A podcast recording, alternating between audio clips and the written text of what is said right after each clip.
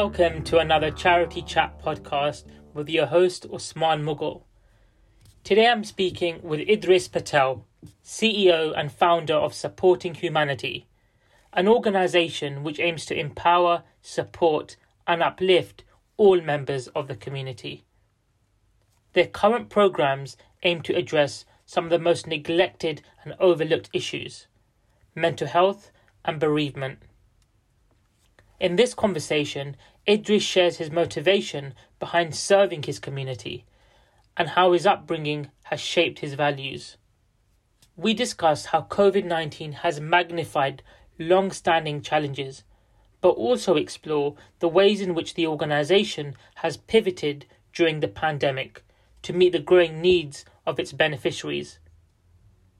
Idris highlights how the organisation has integrated itself within the community and the importance of representation and lived experience. This podcast is brought to you by a platinum sponsor, Charity People, and here is my conversation with Idris. Idris, thank you so much for joining, and I'm really looking forward to our conversation today to discuss the work of supporting humanity and particularly your motivations in setting up the organization in the first place. So, thank you so much and welcome to the podcast, Idris.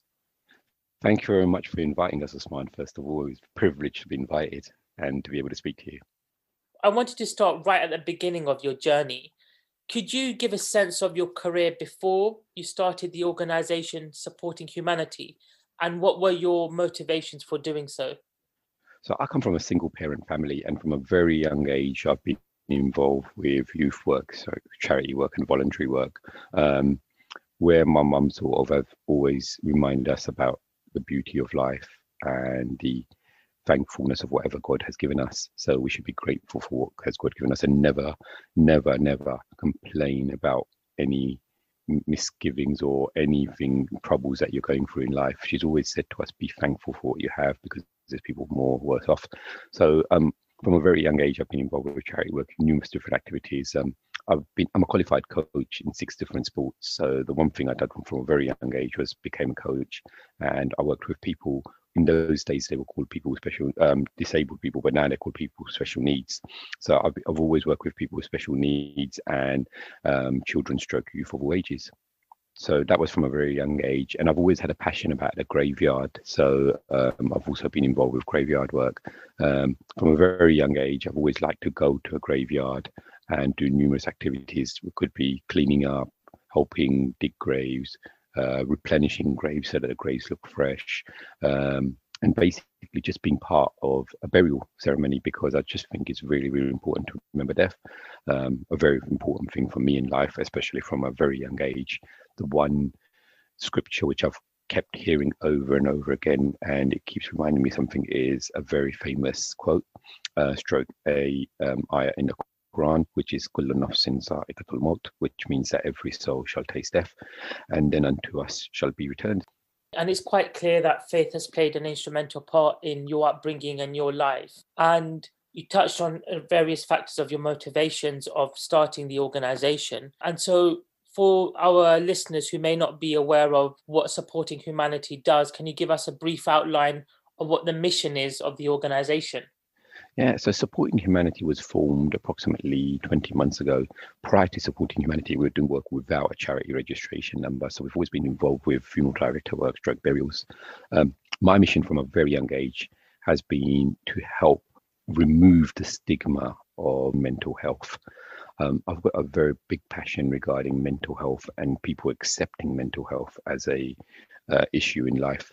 One of the main things about supporting humanity will be is getting people uh, specifically in the BAME community to accept mental health as an illness and reaching out for help and us finding ways of helping them, meaning for depression, anxiety, and especially in today's day and age, um, I think this illness has grown in a, a very big way because our expectations have grown, um, our what I would call patience level has decreased, and we are less thankful for what we have and more greedy for what we want. So, whenever something's not going right in life, for some reason, we go into a shell, a depressed mode. And also, naturally, some people are born with anxiety and stress issues. So, it's important that families um, and everyone uh, realize about mental health um, and start trying to seek professional help. And that's what we're trying to do with supporting humanity, which is train people up so that at least we can hit the first stage of mental health, which is to be out there for people to reach out to us and we're able to talk to them and hopefully relate to them about their illness and then try and try and channel them to the right directions or the right counselors or the right uh, people.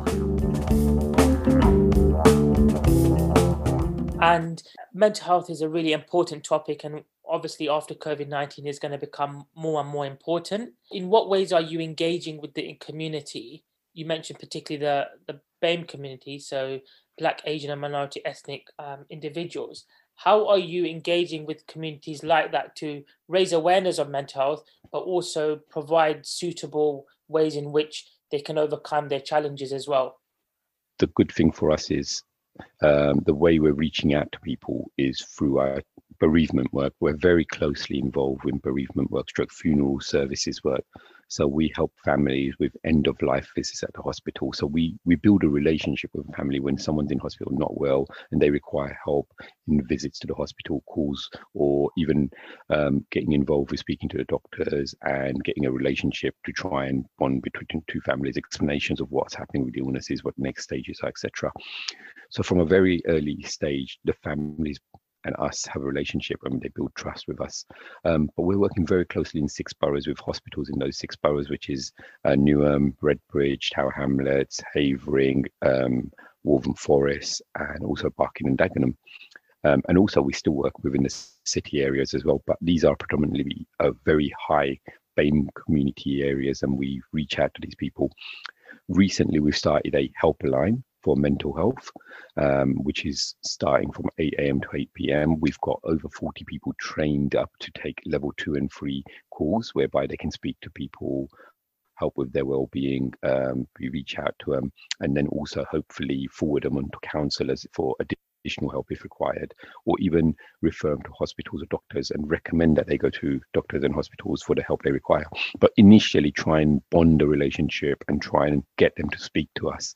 Um, so within the through the funeral director work, where families are grieving now, one of the reasons a lot of families don't realize about mental health, especially in the COVID times, is that where previously families were able to when someone passed away, we in the BAME community, especially it was families would come and speak to the family and be there for them for at least for three or four days. Due to COVID, you're now not even able to go to hospitals to visit the ill, not go to people's families' houses when someone's passed away or someone's ill, not go to funerals because of the limited name, number. So families don't have the time to grieve or speak to people. What we do is through the services we offer of the helpline or even being there to help them with the funerals, we've become a part of their families and try and understand the issues, try and talk to them.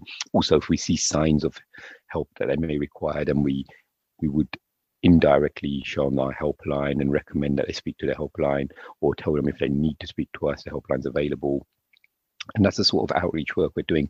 Also, alongside that, I'm heavily involved with the Barts Trust group, um, whereby I go on their interfaith calls, also the Newham community calls, and local community calls. So we we're telling them about supporting humanity and the work we're doing. People of all faith, religions, um, uh, people of all ethnicities. So we're, we're a diverse group, and we're trying to help everyone and anyone because we fully believe it's the humanitarian side that's important and you've got to realize that everyone's human and when someone needs help you don't, don't look at their color you don't look at their race you don't look at their religion but you look at them as a part of your family and you try to be there to, to help them uh, you spot on idris. I couldn't have put it any better myself. You, you mentioned so many great points there particularly the fact that we know that covid-19 has brought up many challenges for every individual. One area that I wanted to touch a little bit more on is as an organization, you've, as you said, been established for 20 months with a charity registration, and you've seen a surge in the the demand of your services, particularly due to COVID 19. How have you, as an organization, dealt with that and dealt with that challenge to be able to meet the growing demands on your service? I cannot thank the people of the local areas and boroughs and community enough because initially, when we first started, the help was required with the hospital work, meaning helping families pick up bodies from hospital, wash bodies, which we call ghusls, and even with funeral work. There was a stage when certain Muslims were talking about burying people without even washing the bodies of doing a ghusl. And there was family members who were not willing to come to the graveyard because they didn't know about COVID, they didn't understand the dangers, they didn't want to handle the bodies. So initially, through supporting humanity, we required volunteers. So we reached out for volunteers. You will not believe at this present moment we have three ambulances on the road uh, with over 150 volunteers who help us go to hospitals, pick up bodies, and even wash bodies.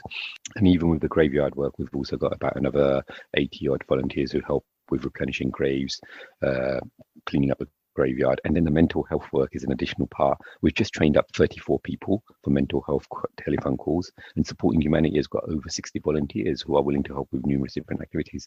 So, my, my point to that is that we've been very blessed and we've been very lucky when we've asked for help from people to come and reach out to us and come and help us they've been stupendous and i cannot thank people enough. It's surprising how people from the age of 13 all the way to the age of 60 have volunteered in all different ways. So we also done a food project when we first started supporting humanity with a charity number which was um, providing free hot meals to the homeless vulnerable um, the nhs staff. We done 93000 free hot meals and we had over 400 volunteers who helped with dropping off meals to people's homes um, and doing hospitals and numerous different pieces of work. And we raised £94,000 within two weeks. Mm-hmm. So uh, it's like I said, people have been overwhelmingly helpful towards supporting humanity and these sort of communities because they they enjoy making a difference to other people's lives and they've seen the beauty of when they help someone and someone saying thank you from their heart. And i always say that when you're doing work like this the beauty of this work is the, the beautiful feeling you get within yourself you can't explain and you can't describe. When you go in, for example, next door neighbor who's um, a 70 year old woman who's she's got no children or they're not talking or, or due to COVID, due to restrictions, and when she sees you and that smile she gives you, would have thank you with a smile, with a tint of tears through her eyes, the feeling is so beautiful within your own heart that you want to knock on that door again and give her something else, not because you feel like you're doing a great job and you want a pride and you want you want people to give you a badge, but it's the feeling you get inside your heart and the warmth whereby you feel like you're making a difference to someone's life and you wish you could do it over and over again. And and that's why the people that get involved in supporting humanity and the charity work we're doing, it seems like it's a bit of an addiction where they want to continue what they're doing and they do it with a smile. Yeah, absolutely. And that sense that you get of fulfillment is something that you cannot describe. Absolutely. And something that struck me from what you're saying, Idris, is as an organization within the last 20 months, but longer than that also, uh, in terms of how you've been working with your local community, is that you've really gained trust, both with your volunteer base, but also with the beneficiaries that you're supporting. And that um, is gold dust when you're working, um, especially in a grassroots level. Would you agree? Um, 120% I agree. So basically, we're a charity and we're a 100% donation policy charity, whereby none of our volunteers are being paid. Uh, all the donations that come in specifically are used towards the work we're doing. And the beauty of this is, you've hit it on the head. So I'm working with the NHS and the Barts Trust at this present moment. I get invited to calls where all the senior management of Barts Trust, when they're having their senior calls, they invite me to those calls as a independent charity and for an input and to see how we can get involved. And to get to get invited to these calls and ask for opinions and also seeing how we can play a part within the hospitals with the patient's engagement officer role. This can only happen if they have faith within you and they feel that they can work with you because they've seen something good that you're doing and also because they've realized that the community trust in supporting humanity. So nhs also realize that it's not just the NHS that will make a it will make a difference to, but also the community because we have an outreach where people are reaching out to us and we can speak to them, and we have an understanding and an agreement, and people things where it's, it's exactly like you said, the trust. The word trust is so important, and we've been lucky enough that people are trusting us because anything and everything that we do, it's open to everyone to come and see. So even the donations we're getting or we receive, we've kept like an open book policy. Anyone can come and see our accounts even all the equipment we buy, everything is there and everyone can see everything we're doing. And we try to say to everyone, look, this charity is not about me, it's about everyone. If whoever's a part of this charity, you are the charity. It's not Idris or someone else. Whoever is doing that voluntary work, they are the charity and they are the face of the charity and we want them to be the charity itself. Yeah, very well said, Idris. And I really like the fact that you have a multi agency approach whereby you're working with professionals, specialists, and you're linking in with them to ensure that you provide your beneficiaries with the best possible support and up to date support. And an area that I wanted to touch on now is around women empowerment. Could you just talk us briefly through some of the programs that you are developing currently to ensure that important issue is highlighted in, in, in society? Firstly, I'd, I'd like to express here one of the first things I said when Supporting Humanity uh, started was women empowerment is so, so important. Women empowerment within the BAME community, especially, is expressed and highlighted. I want our mums, our sisters who are doing a great job, whether it be for bringing up a child, to doing work, or to do even a voluntary or whatever they're doing, to be highlighted and then to be shown and realized of what a great job they're doing. Why is it? Why is it that today, when you look at award evenings or anything, you do not see many BAME community people being awarded for MBs, OBs, be whichever be whichever awards. Why is it these BAME community women are not being recognized for all the great work they're doing? So one of the first things I've expressed and I've highlighted, and we want these skills to be used within supporting humanity. So the one thing I'm pushing for is the recruitment of women, women supporting humanity, and them to have a major role within the charity. So whether it be in the ops team, the development team, whichever team, I want at least one woman to be within that role and to be highlighted as one of the main people um, so what I'm trying to do is push women and encourage women to join the charity and enjoy what they're doing and also share their ideas. So whatever ideas they come with, I want them to be taken seriously. I want them to be considered and I want to try and sort of be utilized with the idea and take it forward and, and use it. So right now what we're doing is a mental health work. Predominantly, majority of the people that we have trained up in within our two cohorts, 90% of them are women and women of like I said before, it could be women who are housewives, women who are professionals, whether doctors, consultants, accountants, teachers, could be anything, but from all different backgrounds. I completely agree with you that as a community, we need to get a lot better about championing women within our communities. Just thank you for the work that you're doing, particularly within this area. And one thing that I think is really important in which you said is women in your organization taking the lead and having their voices heard but also being at the forefront of that change too.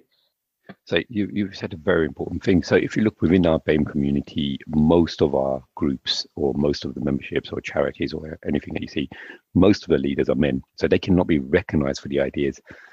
And I think there's just a small anecdote that I wanted to share, and it's uh, more within the international development context. But Muhammad Yunus wrote a book called Banker to the Poor, and he was a Nobel Peace Prize laureate in 2006 and his idea of microfinance um, is now being replicated across the world. And he had an idea um, back in the, the 80s and the 90s to give small loans, small credits to women within Bangladesh.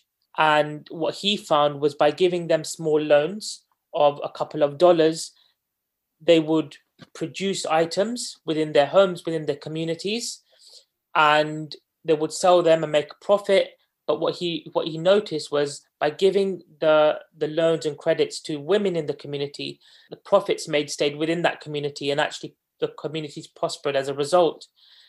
So there is also not a moral, not only a moral argument of women empowerment, but also an economic um, benefit as well. And that idea of microcredit, microfinance has gained um, a good reputation over the years um, to different success levels, no doubt. So we've partnered up with uh, another uh, Muslim charity, and we've been working with them um, uh, in helping them raise some money and do some work. And it was specifically for widowed women or women who have basically got children and uh, and are struggling financially, so very young children.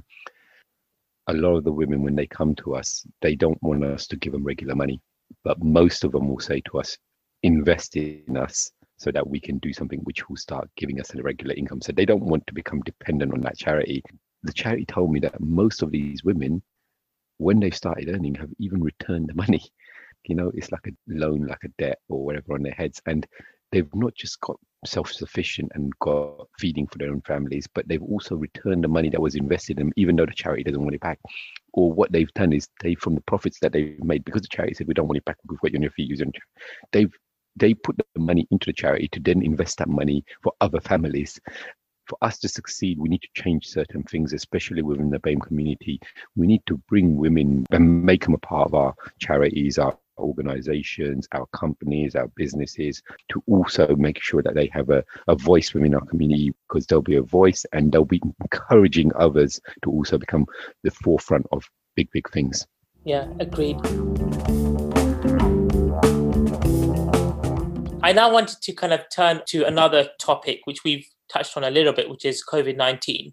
But leading an organization, Idris, as you have done over the last 20 months in in unprecedented times. What do you think have been the key opportunities and the key challenges?